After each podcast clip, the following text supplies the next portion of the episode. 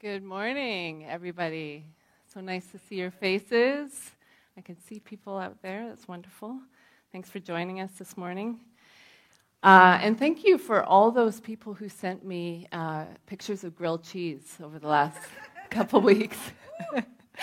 if you were here for my sermon, you know what that's about. But I did appreciate the playfulness of that. And uh, yeah, you heard the message. So if you're a Christian here today, there's no doubt that your spirit inside you is alert and that you will already know that we are living in a time of, of increasingly increasing deception. Um, a mass deception has come on the earth. It's like, it's like a giant snowball's been pushed over the edge of a mountain and it is gaining momentum and gathering uh, and destroying in its path. And uh, while it's easy to see that as Christians, while it's easy to see what's happening in the world, I really want to uh, speak about this, but in the context of the church. The world will continue to rage, and we are praying for revival. We're trusting that there's a move of God that's going to come upon the earth one more time, perhaps, that many people will be saved. But if, in fact, we are living in the end times, and I think our spirit is witnessing with that, we need, as the church, to sharpen our discernment. We need to sharpen our ears. We need to get close with God. And we need to align ourselves with Him, His Word, and His principles so that we are not caught unaware.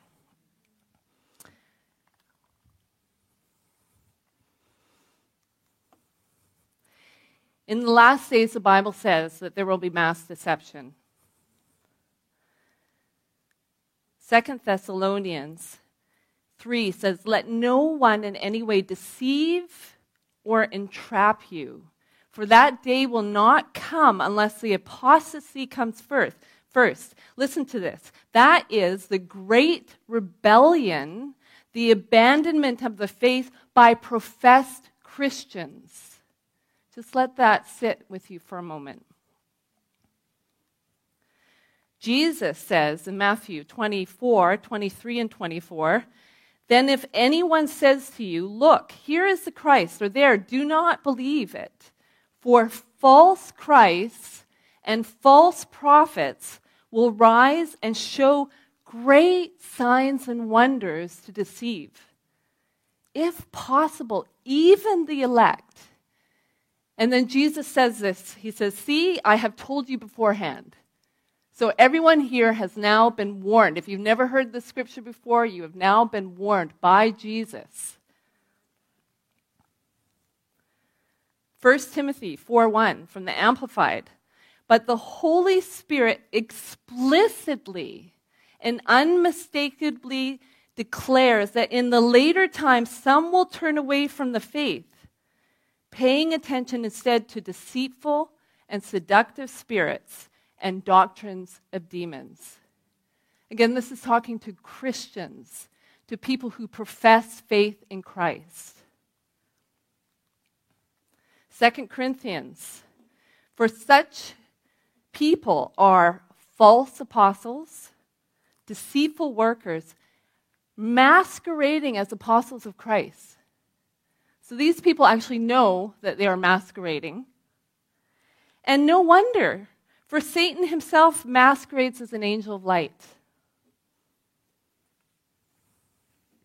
We see from these scriptures, and there are more, that the last days will see not just of an increase of ungodliness in the world, but the professing church itself will be besieged by mass deception. So much so that even the elect, Jesus says, will be vulnerable to this. And before you think to yourself, well, I would never be deceived, I would never fall away, it is important to recognize that people who are deceived do not know that they are deceived. And in fact, I have found that the people who are deceived are the most evangelical about their beliefs. They declare it unabashedly, they, they profess it, they, they, they promote it, they celebrate it. They are deceived. Their, their ears are dull and their eyes are blind. As the scripture says, Satan masquerades as an angel of light. He is convincing because of what he resembles, and that is light. He comes with good arguments and half truths. He even performs what appears as miracles, healings, feelings of euphoria and success. He promises you blessings, money, power, and influence. Second Thessalonians 2 talks about how Satan works, saying he uses all sorts of displays of powers through signs and wonders that serve the lie. So these things serve him. They serve the lie which he is promoting. And it invites people in through these false signs and wonders to embrace the lie which is behind it. So I'm not trying to fill you with doubt this morning at your present state, but I do want to challenge you in asking how do you know that you yourself are not deceived? And how do we know as a church that we are in alignment with God and we are in alignment with His will and we're in alignment with His purpose for this day that we're living in? We need to grow and to sharpen our spiritual discernment so that we can quickly and efficiently recognize and resist the deception of the enemy. I would like to look uh, a little further at Hebrews 5 12 to 14. So if you have a Bible or your phone, you can open that up. And the context of this passage is that Paul is wanting to tell the readers something deeper, something um, of, a, of a, a, spiritual truth about Jesus and his righteousness. He wants to go deep with the people, but he finds he can't. He can't reveal this deeper aspect of, of what he wants to give because the people are spiritually immature.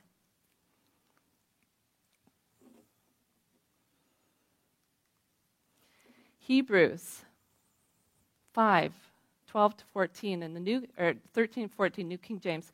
For though by this time you ought to be teachers, you need someone to teach you again the first principles of the oracles of God, and you have come to need milk and not solid food. For everyone who partakes only of milk is unskilled in the word of righteousness, for he is a babe. But solid food belongs to those who are of full age, that is, those who by reason of use have their senses exercised to discern both good and evil. The Amplified gives us a little bit more, um, more information about the scripture. In verse 18, it says, For everyone who lives on milk is doctrinally inexperienced and unskilled in the word of righteousness, since he is a spiritual infant. But solid food is for the spiritually mature, whose senses are trained by practice to distinguish between what is morally good and what is evil.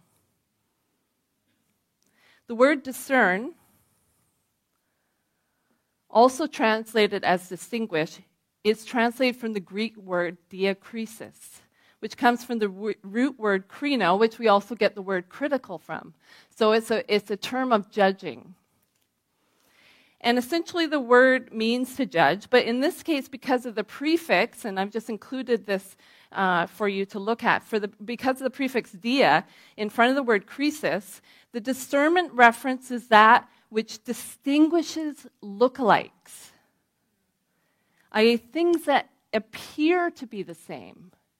So it's not just about um, discerning things that are obviously different, but when things appear to be the same, how do you discern whether something is good or whether something is evil? Paul is saying that mature people discern, but they discern at a deeper, more precise level. They do, don't discern on, or judge on the surface of things, but are able to discern when things are not obvious and when things appear to be the same. He also says that this level of discernment comes from practice, reason of use. And NIV, NIV says constant use. So mature people are constantly exercising their discernment, they're constantly practicing. And Paul says that those who have not learned to discern in this way are still babies and are unskilled.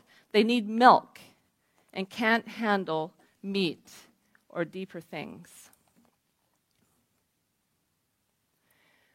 Jesus gives a frightening example in Matthew 24, which we already read, saying, For false Christs and false prophets will rise and show great signs and wonders to deceive, if possible, even the elect.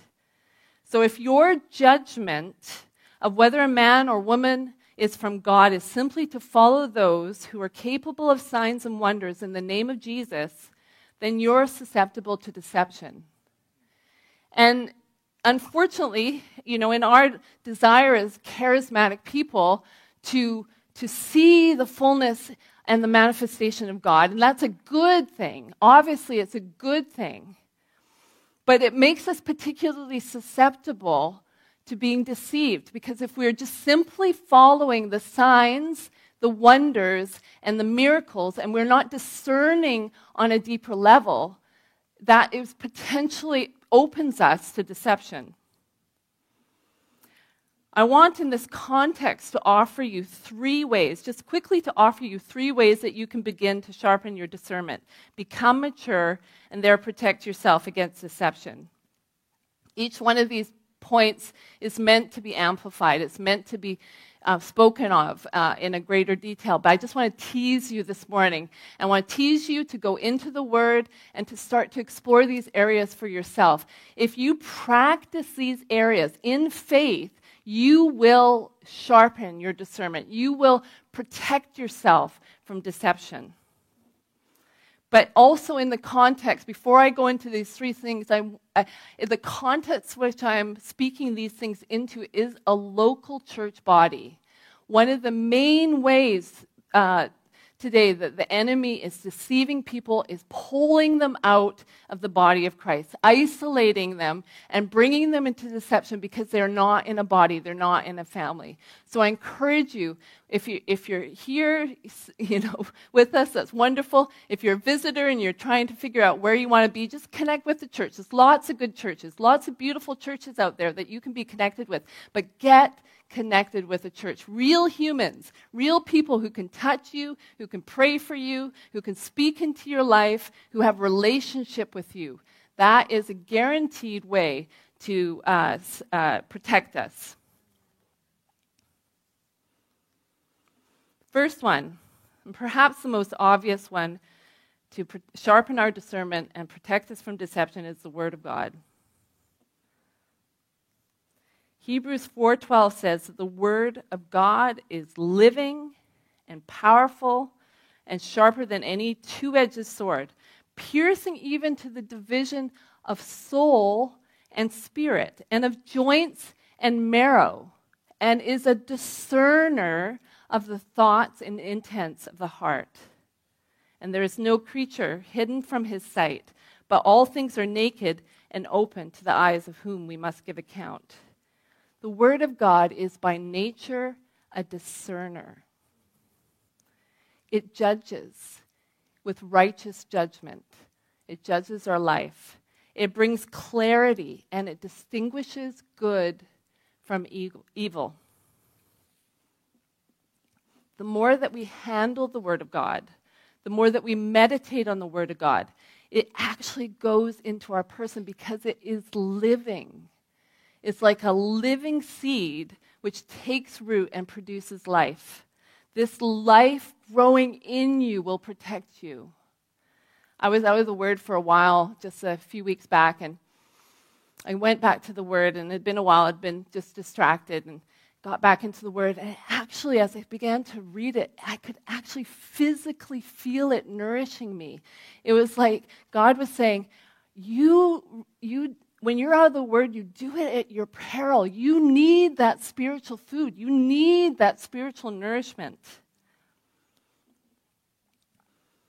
By learn, likewise, by learning what God's will and word says, we are able to make those precise distinctions in the world around us, so that we are, we are able to discern situations and people and doctrines, ideas, movies, podcasts, YouTube, whatever it is that we're bringing into our life, we can discern accurately and quickly whether that is good or evil and whether it is beneficial for us. Judging the source is extremely important, even when everything else on the surface seems, seems the same. Um, the other day, uh, uh, my girls and I went down to uh, Ambleside for the, the Harmony Arts Festival. And uh, we went into the shop, which wasn't one of the shops that was featured, but it was on the side. And we went in, and there was all these kind of cool little curios, and, and you put these up on your. But each one, as we went by, had a, a Buddhist figure in it. And, um, but some of them were really cute. and I, we kind of got out of there, and I said, what did, I said to my girls, what did you feel? when you were in there? And they were like, Yeah, I felt off. I felt wrong. It didn't feel right. I said, Isn't it interesting that if we had picked out one of those items that had the cute little bears and the, the you know, it was just a cute item and brought that home with us, that the source behind that was perverted. The source behind that was occultic. And we would have, if we had not discerned by the Holy Spirit, could have easily put that into our house and polluted our, our atmosphere. How else are you to know the nature of deception and how to avoid it if you don't even know what the Word of God says? You need to get into the Word in order to understand the nature of who God is, what He requires, and how then we should live our lives. Number two, fasting.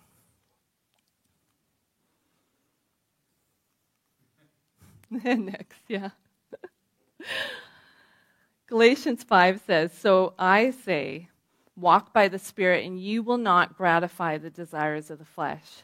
For the flesh desires what is contrary to the Spirit, and the Spirit what is contrary to the flesh they are in conflict with one another.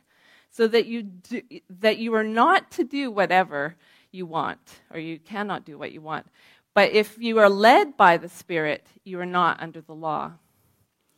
We have this thing called flesh. And um, it is the area that essentially is in con- it's contrary to God. It's contrasted to the Holy Spirit. So that inside we find often that it's almost like a war going on inside of us. And that flesh is attached to our body. Why is it attached to our body? Because the body is still unredeemed. It's, it's still attached to the earth. It's still bound by death. And it's not until the resurrection that we get a new redeemed body. So that that body is still bound to a certain extent and, and harassed by sin. And it is flesh that attaches itself to our body. So it's not that our body is evil, but the flesh itself, attached to our fallenness in our body, is able to have play. So fasting, it, which essentially is just depriving your food of your body of food, and maybe pleasurable things and habits, subjects the flesh to discipline, subjects the body to discipline. It restricts the seemingly necessary urges of the body for a time. It says to your flesh, No, you are not in control. I am in control, and I want to do the will of God. I want to submit to the will of God. So I'm going to um, restrict your your ability to speak to me right now. I'm going to, in a sense, um, bring my body into subjection to show who is in control. Regular fasting keeps your body and flesh under house arrest. It shows self control, which is a fruit of the Spirit. The body's urges and senses are decreased, and your spiritual senses are increased. Many times we are not able to discern spiritual things or even practice them because our bodies our lusts, our flesh, are just having way too much play in our life. By regular fasting, you show that you are the master over your body. It says to your body, No, you're not in control. I know you want to sleep. I know you want to eat. I know you want, I, you want to uh, watch those movies. I know you don't want to read the word, but I am actually in control, and I am now subjecting you to my will because it is my will that wants God's will. It is what you want. If you're a Christian, you want God's will. So you have to, but fasting is a discipline, it's a tool that gives us authority over the things which want to gain ascendancy in our life, which is the flesh. And in so doing, you are able to hear clearly and discern more readily.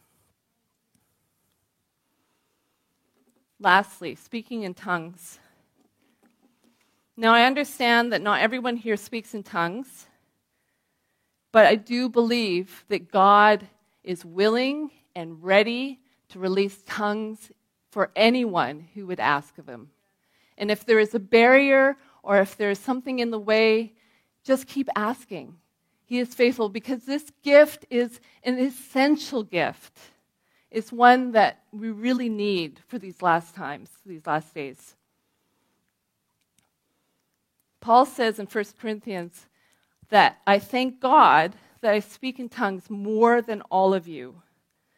This one statement is a clue to Paul's ministry. And when we look at Paul's ministry, we, we we're in awe of, of what he did, the miracles, the revelation he received, the things that he did. We, you know, as followers of Christ, would, would like to taste even just a small percentage of that.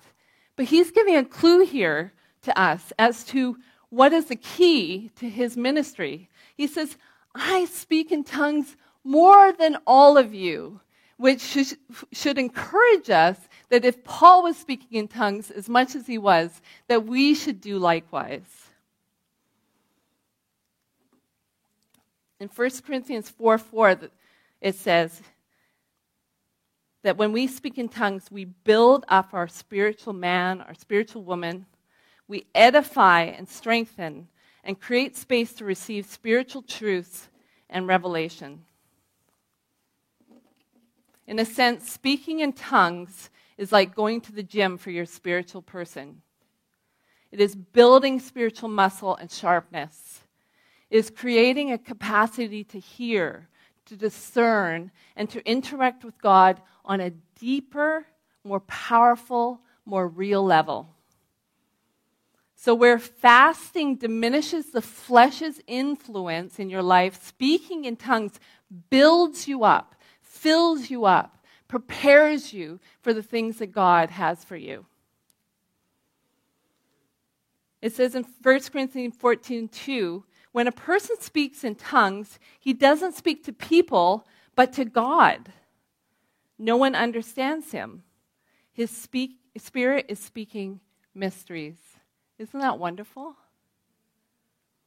Tongues cuts out the middleman, us. It is a language that communes directly to heaven, directly to your Father. Our spirit to His spirit is a direct line to heaven.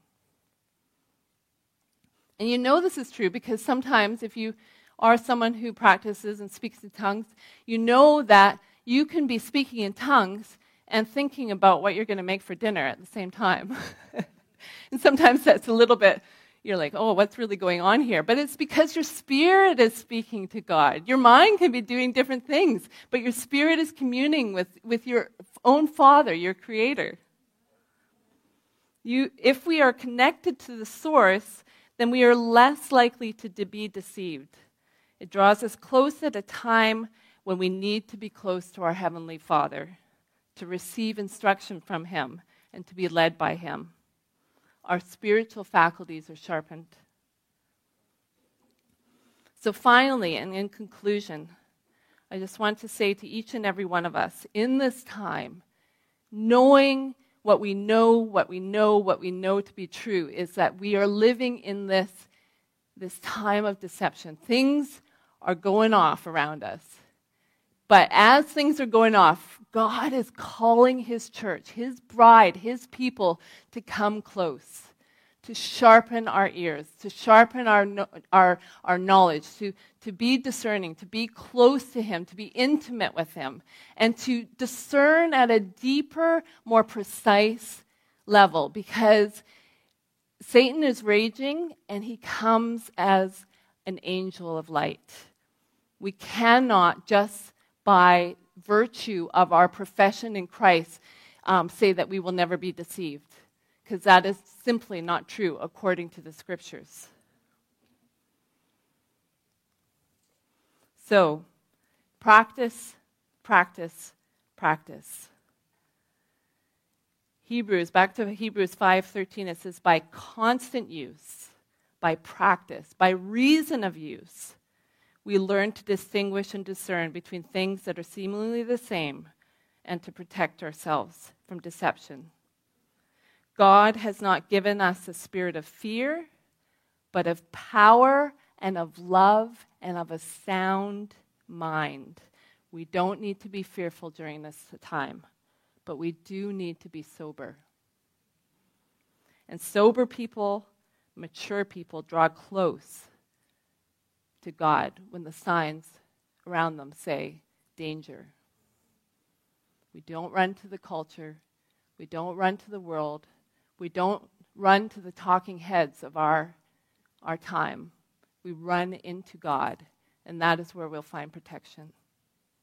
So bless you all and keep practicing.